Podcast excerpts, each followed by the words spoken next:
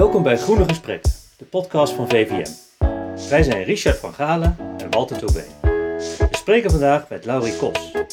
Laurie is initiatiefnemer van Groen Pensioen en stond op de lijst van de Duurzame Jonge 100 van 2021.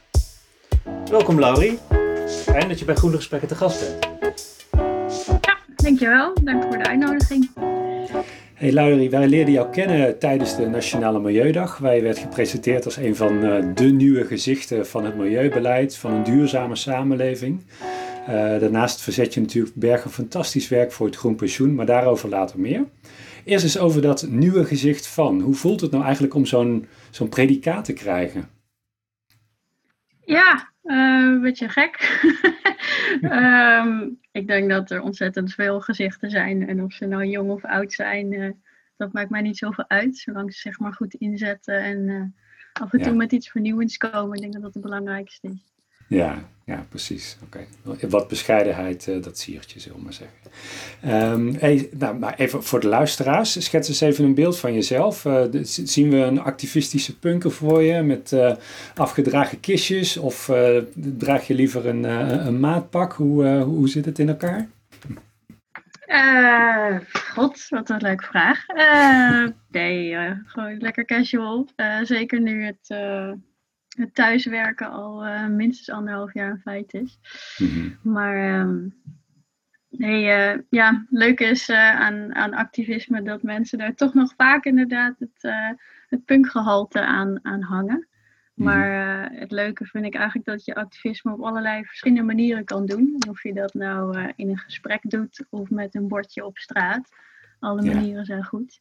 En um, ik denk, uh, ik, ik kom in beide vinden. Dus uh, ik ga graag in dialoog als eerste stap. En als dat uh, te weinig of te langzaam iets oplevert, dan is er meer actie nodig. Ja. ja. En hoe, hoe ben je zo tot hier gekomen? Wat, wat drijft je dat je dit doet? Ik denk dat ik rond mijn studietijd um, wat meer ging lezen over duurzaamheid. En ik was toen veel bezig met wat kan ik zelf doen in mijn eigen leven, privé. Wat kan ik veranderen voor een kleine impact? En uh, ik ben toen uh, door iemand gewezen op de, op de kracht van pensioenfondsen. Mm-hmm. Dus daar uh, later natuurlijk meer over. Um, wat ik eerst een enorm saai onderwerp vond. Ik dacht, wat moet ik daar nou weer mee? Dat is toch totaal niet iets voor mensen van jonge leeftijd. Maar um, toen werd ik geïnspireerd eigenlijk door de kracht van geld en de macht van geld. En um, toen ben ik me wat meer gaan verdiepen in, in de, de stromen van de financiële sector en hoe heel veel instituties die beleggen bepaalde industrieën in stand houden, mm-hmm. uh, maar ook andere industrieën kunnen aanjagen. Ja. En toen dacht ik, ja, dit is eigenlijk duurzaamheid op grote schaal. Hier kan je echt op grote schaal iets mee veranderen. En dit vind ik uh, heel belangrijk om uh, voor in te zetten. Ja, ja. En um, dat, dat klinkt als dat je dat zeg maar, vanuit een, een vrijwilligersperspectief doet. De, klopt dat? Of, uh... ja, nou ja, ook in mijn werk. Ik uh, werk zelf bij de gemeente Amsterdam in gebiedsontwikkeling. Mm-hmm. Uh, daar zijn we ook heel erg bezig met zoveel mogelijk duurzame gebiedsontwikkeling. Hoe kan dat zo duurzaam mogelijk op niet alleen energie, maar ook op materiaalgebruik, natuurinclusief, wateropvang, klimaatbestendig is zeker in deze tijden ook een heel belangrijk aandachtspunt. En daar um, zie je ook hoe belangrijk het is om zoveel mogelijk mensen die verschillende vaardigheden hebben om uh, samen te brengen en hierop te wijzen dat dit gewoon een gemeenschappelijke opgave is waar je niet alleen als duurzaamheidsadviseur iets van moet vinden, maar ook als stedenbouwkundige of openbaar ruimteontwerper of als projectmanager.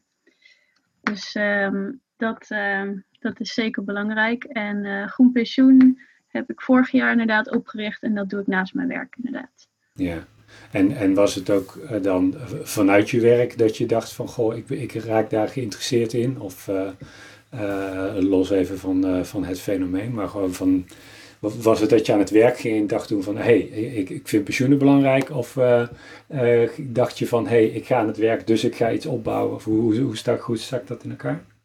Um, nee, dat was eigenlijk daarvoor. Dus ik werkte okay. um, in een. Uh, ik had toen nog een bijbaantje tijdens mijn masterstudie. En daar werd ik door iemand uh, gewezen op, um, op pensioenfonds en de kracht daarvan. En uh, waar ze nog allemaal wel niet in beleggen. Ja. En dat was dus eigenlijk nog zonder dat ik zelf pensioen aan het opbouwen was. Ja. Uh, maar dat onderwerp heeft me zo gegrepen dat ik dat gewoon ben blijven doen. En uh, met een hele leuke groep mensen die dat ook interessant vinden. Ja, oké, mooi. Hey, um, ook, het is een beetje laat natuurlijk, maar gefeliciteerd met je plek uh, in de Duurzame Jonge 100.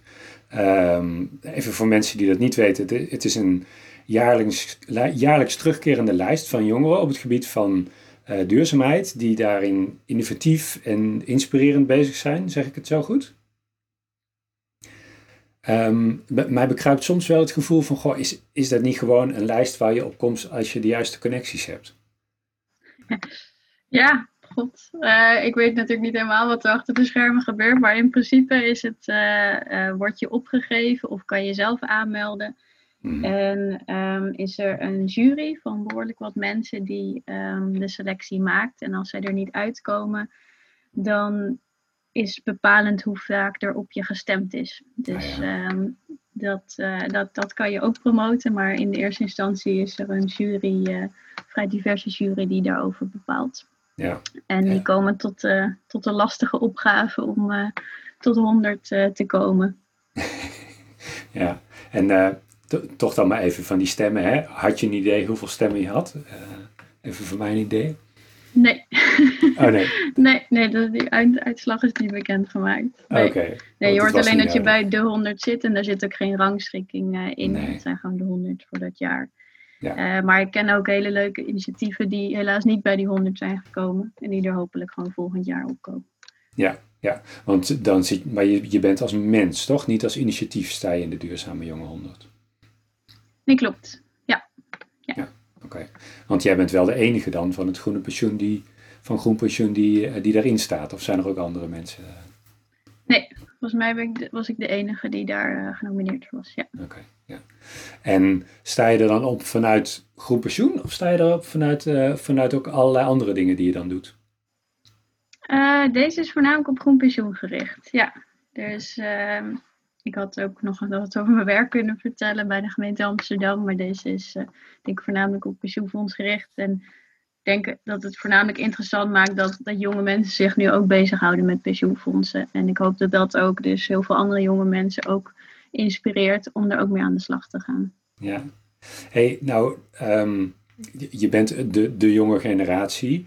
Um, tijdens de Milieudag van VVM uh, ging, ging dat ook echt over jonge en oudere generatie. Hè? Dus uh, we, zagen jou, uh, maar daar tegenover ook een, een Ed Nijpels en een Jacqueline Kramer bijvoorbeeld. Um, wat doe jij nou echt anders dan die vorige generaties voor jouw gevoel? Ja, dat was ook een vraag op de, op de dag zelf. En um, ik vind dat best wel een lastige, want ik denk dat wij dankzij uh, Ed en Jacqueline ook ontzettend veel uh, nu al hebben kunnen doen en dat er heel veel is gebeurd. Um, ik denk waar uh, jonge generatie, een generatie zoals ik, misschien iets in afwijken is dat wij niet genoegen nemen met een structuur die al bestaat. Dus ik denk dat zij, um, dat hiervoor veel nieuwe structuren of af en toe een aanpassing is gekomen van structuren. Maar dat wij op een gegeven moment zeggen van ja, dit is nu al, uh, gaat nu al jaren zo. Daar nemen wij gewoon geen genoegen mee. Dit is niet goed genoeg of dit gaat niet snel genoeg. En dat Ja. we daar misschien een tandje erbij doen of wat uh, extra dwars gaan liggen en aan de bel roepen. Ja, dat klinkt dan toch wat radicaler. Ja, dat zou, zou best kunnen. En ik denk dat dat alleen maar goed is. Want uh, ja, als je ook weer het laatste IPCC-rapport uh, las, dan uh, is er echt een uh, grote urgentie om wat radicaler te zijn. Ja. moeten we echt uh, flink aan de bak met z'n allen. Ja. Is dat dan ook, denk je, het verschil? Dat, je, dat, dat jij eh, meer urgentie voelt? De- heb, je heb je dat idee? Dan zij vroeger dan, hè? Want misschien voelen ze nu wel diezelfde urgentie. Ja, Ja, je kunt het lastig te vergelijken. lastig te vergelijken wat zij destijds voelden. Ik bedoel, ik, ik, ik spreek ook wel eens eh, wat oudere mensen die destijds eh, echt hebben getwijfeld of ze wel kinderen zouden nemen, die nu even Ja. oud zijn als ik ben bijvoorbeeld. Dus ik denk dat die urgentie er toen eigenlijk ook wel was. Eh, maar ik denk dat die nu collectiever wordt gevoeld, dus door meer mensen. Dus dat Ja. het ehm, misschien toch een soort niche was van mensen die die urgentie voelden. Ja. En dat het nu wel ehm, meer gedragen wordt. Ja. En heb jij het idee dat dat dan ook echt meer jongeren zijn die ook meer betrokken zijn dan eerdere generaties? of speelt dat ook bij oudere generaties? Ik denk het wel. Ik denk echt wel meer jongeren. Je ziet echt heel veel jongere organisaties die zich hiervoor inzetten. Toen ik rond mijn studie ging ik me ook uh, inzetten voor allerlei jongere milieuclubs. En ik kon echt uit zoveel kiezen waar, waar ik iets voor kon doen. En dat is nu alleen maar groter en ook professioneler geworden. Dus je ziet echt mensen die nog in studie zijn of net afstuderend, die echt al heel professioneel bezig zijn op dit vlak. Ja. En um, je ziet ook dat natuurlijk in de studies en op de scholen is er veel meer aandacht voor dit onderwerp. Dus de, de, kinderen die nu naar zelfs van de basisschool, middelbare school en studie doorlopen, die worden gewoon doordrongen van het onderwerp en de urgentie, als het goed is. Ja. En um, die zien ook die noodzaak, die voelen dat denk ik ook veel meer dan uh, toen er nog veel minder aandacht ook in onderwijs daarvoor was. Ja, en tegelijkertijd als ik een pessimistische dag heb, dan denk ik ja, maar zij gaan allemaal uh, een weekendje uh, naar Ibiza en uh, zij gaan ook gewoon heel veel nieuwe kleren kopen. En dat deed ik niet toen ik in mijn, in mijn jongere generatie was, zeg maar. Ehm, hoe, hoe, kijk jij daar tegenaan? Ja, dat verschilt heel erg. Ehm, ik zie het ook om me heen. Ik heb eh, verschillende vriendengroepen waarin de een ontzettend bewust is en de ander het veel meer laat vieren.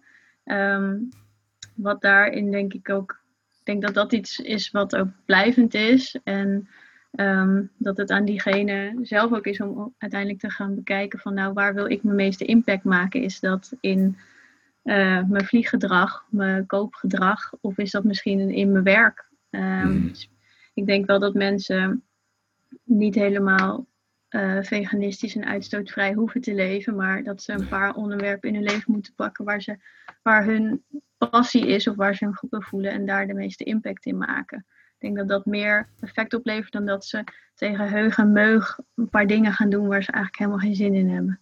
Ja, zeker.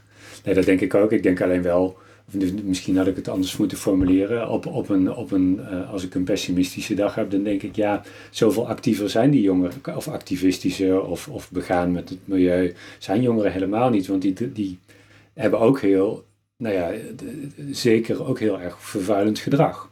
Zeker, ja, we hebben ook gewoon best wel veel luxe, denk ik, in onze generatie, dat wij uh, heel goedkope vliegtuigen overal heen kunnen pakken en dat je daar in het begin ook helemaal niet over nadenkt. Ehm, dat had ik ook toen ik op uh, tussenjaar ging na mijn eh, middelbare school. Toen heb ik ook een aantal keer vliegtuigen binnen één reis gepakt. En ik was daar nog helemaal niet zo bewust mee bezig destijds.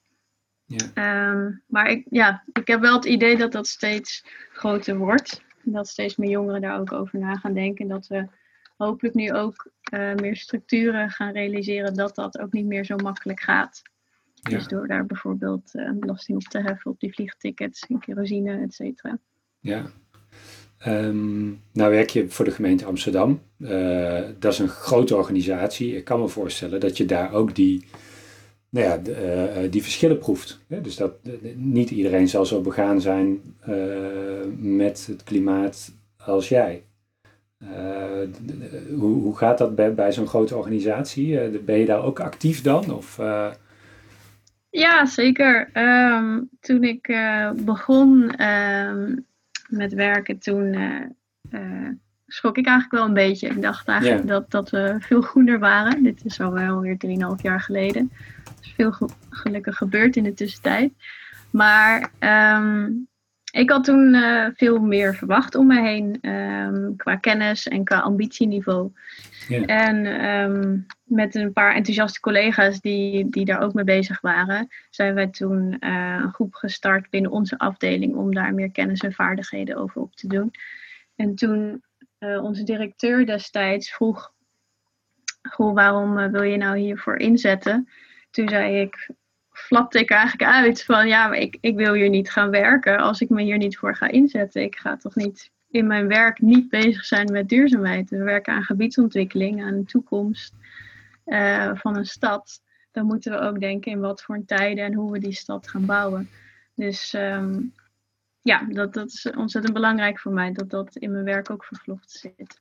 Want je, je flapte het eruit. En toen, wat gebeurde er? Wat, hoe was de reactie? Ja, hij moest lachen. hij zei, en hij zei, oh, um, ja, hij relateerde dat wel even aan de jonge generatie. Hij zei van, oh, dus dit is waar de jonge generatie ook naar kijkt bij werkgevers. Dat, uh, dat hier dus ook aandacht aan wordt besteed. Dus dat was ook een interessante voor hem. Dat, um, en dat zie je denk ik in bepaalde sectoren zeker wel. Dat het jongeren echt wel kijken van, oké, okay, leuke baan. En, en hoe zit het met duurzaamheid? Ja. Ik denk dat het alleen maar goed is.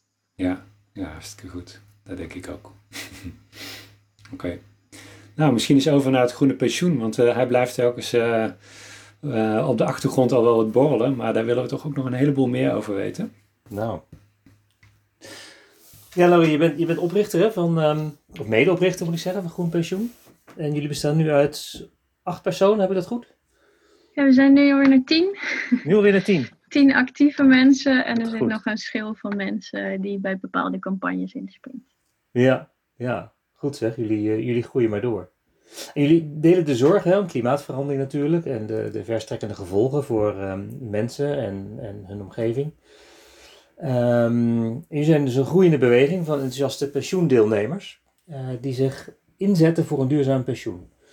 Um, en als ik het goed heb, informeren jullie en activeren jullie andere pensioendeelnemers om zich ook actief uit te spreken over de beleggingsstrategie van je pensioenfonds. Ja, ja. zeker.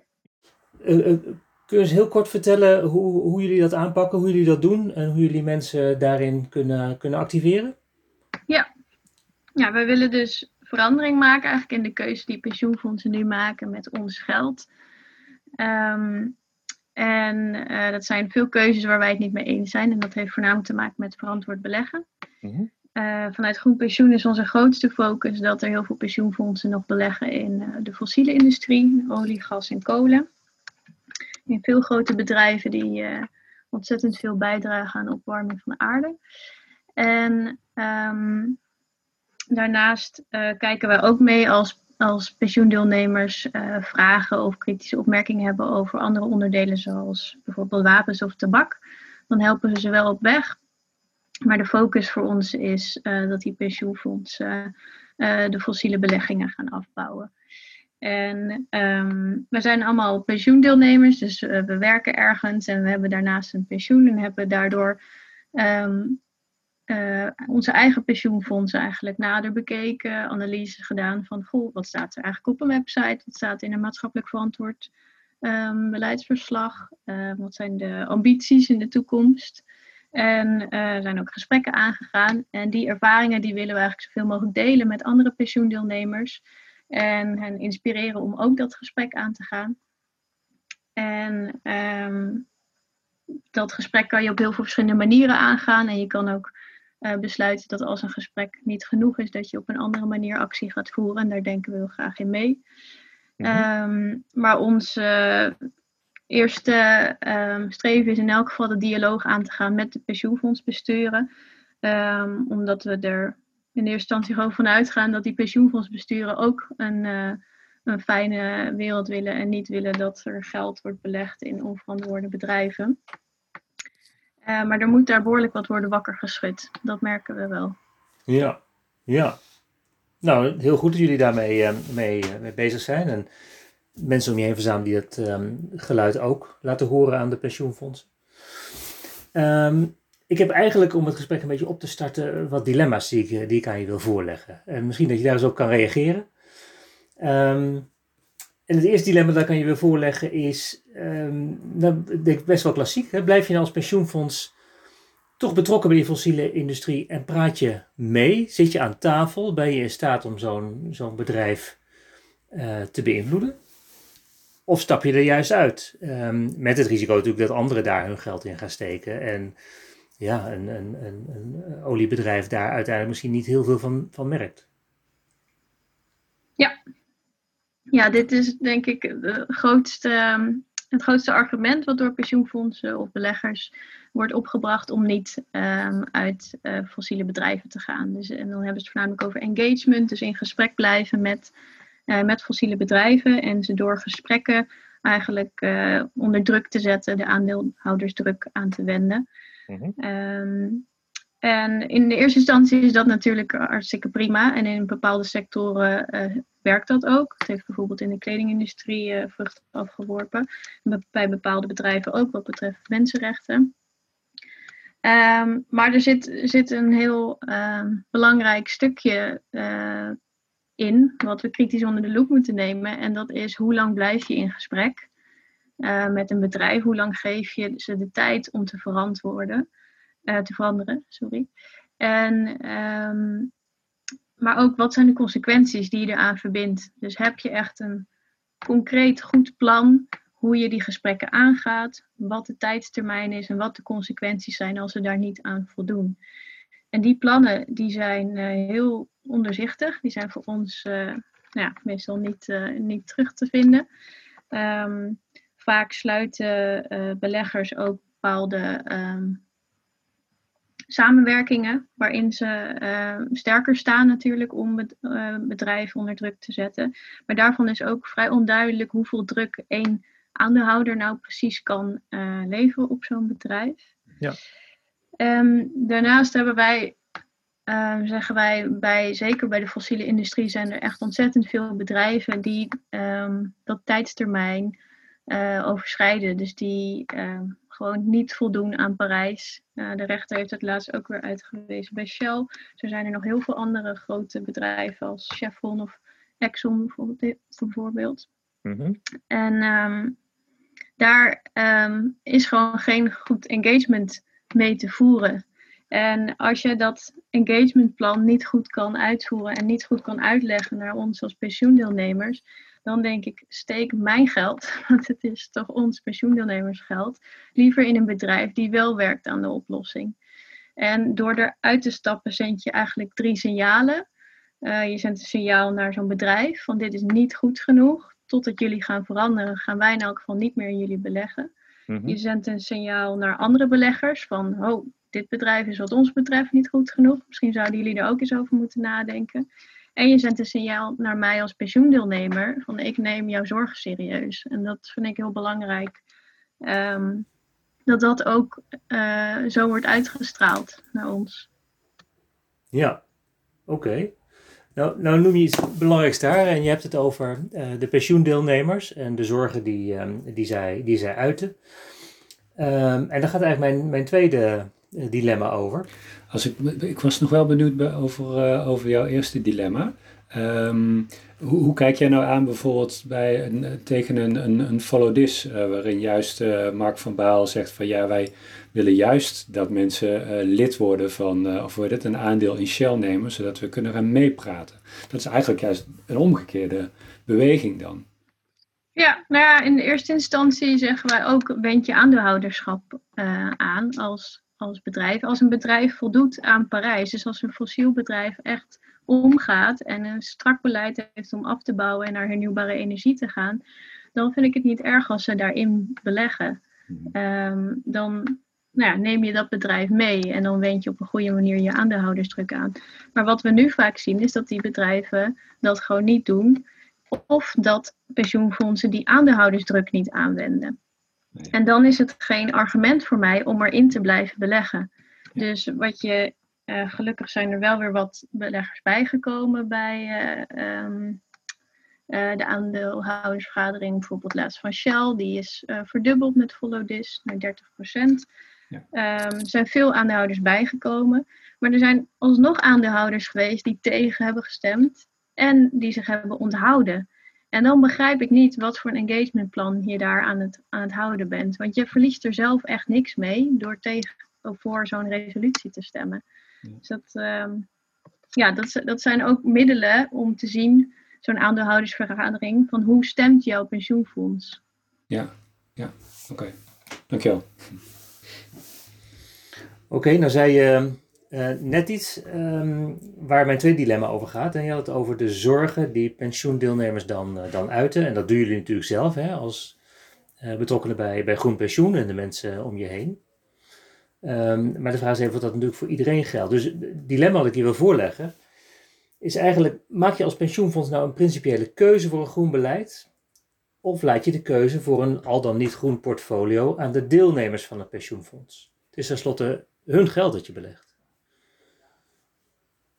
Ja, nou, wat mij betreft doen pensioenfondsen nu het eerste. Dus die, die maken een eigen beleid en die voeren dat uit. En er is echt heel weinig uh, vorm van uh, zeggenschap uh, ingebouwd. En wat mij betreft moet dat enorm toenemen. Dus je ziet dat um, als je terugkijkt, dus ongeveer 70 jaar geleden zijn er voor heel veel sectoren besloten, is er besloten dat die verplicht aangesloten zitten bij bepaalde pensioenfondsen. En dat de vakbonden voornamelijk um, het onderdeel zeggenschap van pensioendeelnemers afdekken. Maar we zijn nu 70 jaar verder en uh, heel veel vakbonden die um, er zijn nog wel vakbonden, mm -hmm. maar die hebben heus niet zoveel representativiteit meer onder pensioendeelnemers. Maar die vakbonden die hebben nog wel macht bij pensioenfonds. Dus die schuiven ook bijvoorbeeld pensioenfondsbestuurders naar voren. Uh, die zitten in bepaalde verantwoordingsorganen. Um, maar die hebben um, nou ja, een grotendeels een achterban die ongeveer 60 plus is. En die niet, zeker niet mijn generatie vertegenwoordigt. En als je een beetje om je heen uh, vraagt, um, zijn mensen ook niet echt uh, heel erg betrokken bij hun pensioenfonds. En heel veel pensioenfondsen die hebben ook niet alle, al hun pensioendeelnemers op de nieuwsbrieven staan, bijvoorbeeld. Uh-huh. Dus als er nu pensioendeelnemersonderzoeken naar buiten worden gestuurd, die uh, bereiken ook maar een beperkt gedeelte van hun achterban. En als dat voornamelijk um, mensen van de vakbonden zijn of gepensioneerden, dan krijg je ook dus natuurlijk een heel selectief uh, antwoord op die onderzoeken. Dus wat mij betreft is daar nog echt heel veel te winnen en mogen pensioenfondsen veel actiever zijn om hun achterban te bereiken en daar een representatieve um, uh, gedeeltelijke antwoorden in terug te leiden. En uh, moeten wij als pensioendeelnemers ook wat actiever zijn en ons pensioenfonds onder de loep nemen en uh, volgen wat ze eigenlijk allemaal doen met ons geld. Ja, en, en denk, vind je dat je dat kunt vragen van pensioendeelnemers? Want voor heel veel mensen zijn pensioenen toch een hele complexe materie en het is moeilijk in te schatten. Mensen willen natuurlijk uiteindelijk wel een bepaalde zekerheid hebben dat zij aan het einde van hun werkzame leven voldoende pensioen kunnen, kunnen ontvangen. Um, en van oudsher is het natuurlijk zo dat die oliefondsen altijd ontzettend veel um, waarde toevoegden aan de, aan de pensioenfondsen um, met, met, met, met, hun jaarlijkse uitkeringen. Is, het, is het niet zo dat het voor mensen lastig is om nu een keuze te maken van ja, kies ik nou voor een waardevast pensioen? Uh, op basis van um, nou ja, bestaande grote ondernemingen. Um, of kies ik voor een pensioen wat me misschien minder zekerheid biedt um, en waarbij je gaat beleggen in misschien meer groene strategieën. Hoe, hoe, kun je dat soort keuzes overlaten aan pensioendeelnemers? Ja, moet ik eerst even, want er zit natuurlijk de aanname in lichtjes dat groen beleggen uh, misschien minder of uh, niet hetzelfde rendement oplevert. Mm -hmm. Daarvan zijn het echt echt steeds meer onderzoeken en zelfs economische instituties uh, onafhankelijk die nu uitwijzen van ook financieel gezien moet je uit fossiele industrie, moet je echt afbouwen met beleggen. Um, je moet niet morgen met je zoveel miljard eruit stappen, maar je moet gewoon een concreet afbouwplan hebben binnen enkele jaren. En dat is gewoon mogelijk. En daar ga je niet op achteruit. Het zijn echt meerdere onderzoeken van wetenschappers, maar ook het Internationaal Energieagentschap, echt een gerenommeerd uh, instituut, heeft aangewezen dat dat moet afgebouwd worden.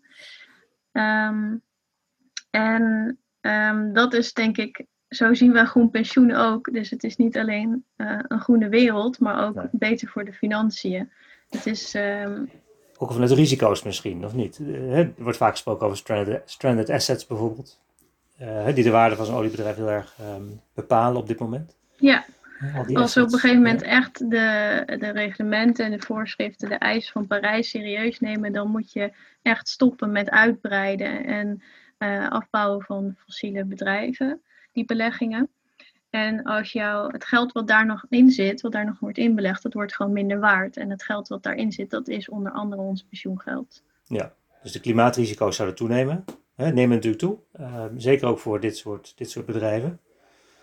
Ehm, en daarmee ook de, neemt de zekerheid natuurlijk af voor een, uh, voor een, um, zeg een goed, goede, zee, goed pensioen voor, voor deelnemers in de toekomst. En zou je juist ook die switch moeten maken naar andere fondsen die meer het, het zeg maar, klimaatbeleid in hun hele strategie, bedrijfsstrategie hebben opgenomen. Ja, en daarnaast, um, je kan natuurlijk gewoon groen beleggen, maar er is ook nog een hele, hele grote wereld waar je nog meer in kan beleggen als vastgoed of nou ja, noem het maar. Er is echt ontzettend veel om in te beleggen.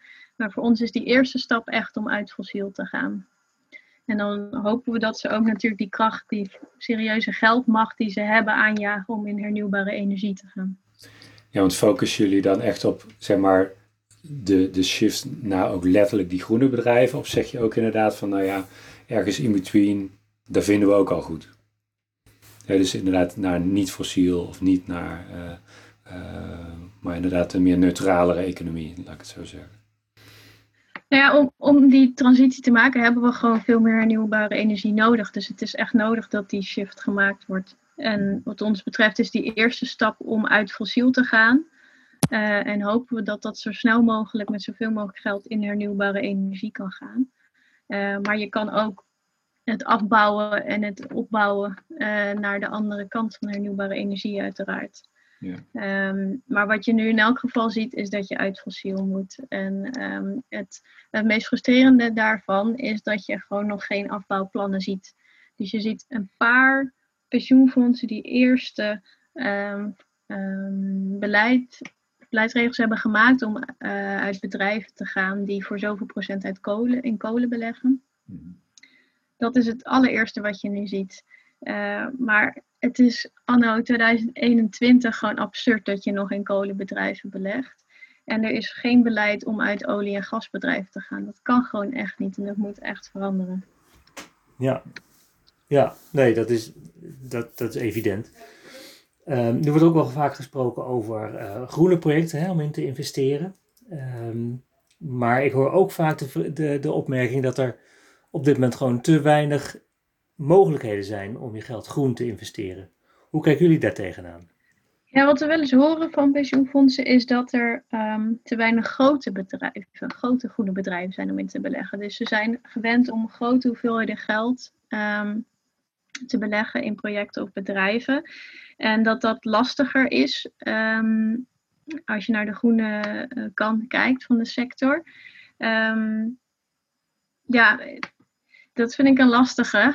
Uh, ik denk ook van ja, je kan ook je manier van beleggen veran veranderen. Als het echt zo zou zijn, dan kan je ook gaan kijken, nou, op wat voor manieren kunnen wij ook in kleinere bedrijven gaan beleggen. En inmiddels zijn, zijn er gewoon zoveel grote bedrijven al aan het draaien, dat ik eigenlijk ja, die redenering niet echt kan volgen. Ik vind hem een beetje flauw. Ja, als ze die uh, weer eens opgooien in een gesprek. Ja. Ja, ja, er zijn voldoende investeringsmogelijkheden wat jou betreft. Ja. Ja, buiten, buiten fossiel om. Ja. en wat zouden wij nou allemaal meteen moeten gaan doen morgen? Um, om, om een groen pensioen mogelijk te maken. Of in ieder geval een fossielvrij pensioen. Want daar gaat het je met name om, heb ik het idee. Ja, dat ja. is zeker de eerste stap. Um, nou, het uh, belangrijkste voor ons is dat je eigenlijk, um, dus uh, je kan naar de website gaan van je eigen pensioenfonds en eens kijken naar het verantwoord maatschappelijk uh, verslag, het beleidstuk. Um, en dan eens kijken van, goh, waar kan ik vinden waar wel of niet in wordt belegd? En deze stap is eigenlijk, um, merkten wij al snel toen we dit zelf gingen doen bij onze pensioenfondsen, best een lastige. Die websites zijn gewoon helemaal niet zo duidelijk. Die verslagen en beleidsstukken die zijn behoorlijk wollig. En je komt daar een hele hoop afkortingen en termen tegen die je gewoon, nou ja, je denkt van oké, okay, het zal wel, ze voldoen aan iets met de UN Guiding Principles. Oh, dat klinkt heel goed. En als je, maar als je daar dus wat, wat meer over gaat opzoeken, zoals wij de afgelopen jaren hebben gedaan, dan zie je dat heel veel van dat soort termen richtlijnen zijn en streefdingen. Ja. En het belangrijkste is eigenlijk wat ons betreft, wat sluit een, een pensioenfonds uit? Dus waar ehm, zijn de uitsluitingsprincipes van op toepassing. En dat is een hele belangrijke om op te zoeken bij jouw pensioenfonds. En wat je vaak ziet is dat er echt wettelijk ehm, illegale zaken daar worden genoemd. Ehm, dus waar allereerste aandacht voor pensioenfondsen bij kwam was bijvoorbeeld clustermunitie.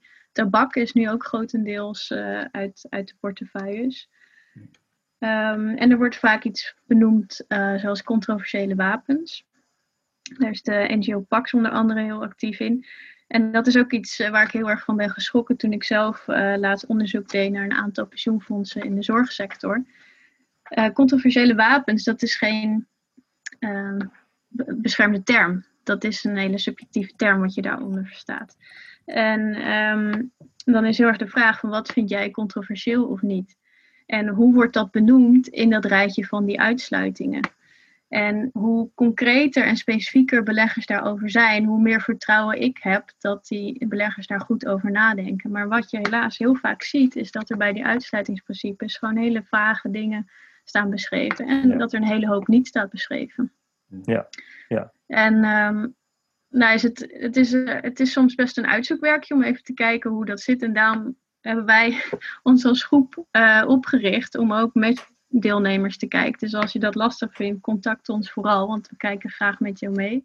Ja. En wat een belangrijke vervolgstap is natuurlijk, als je actie wil ondernemen op een van de onderwerpen waar jij niet van wil dat je pensioengeld in wordt belegd, is om je uh, te verenigen met andere pensioendeelnemers, zodat je niet alleen staat naar een pensioenfonds. Want een pensioenfonds zal in de eerste instantie ook zeggen, nou ja, goed dat je dit vindt, maar ik heb heel veel pensioendeelnemers, dus hoe, ja, wat is het draagvlak hieronder? En dat is natuurlijk belangrijk om te laten zien dat je niet de enige bent daarin.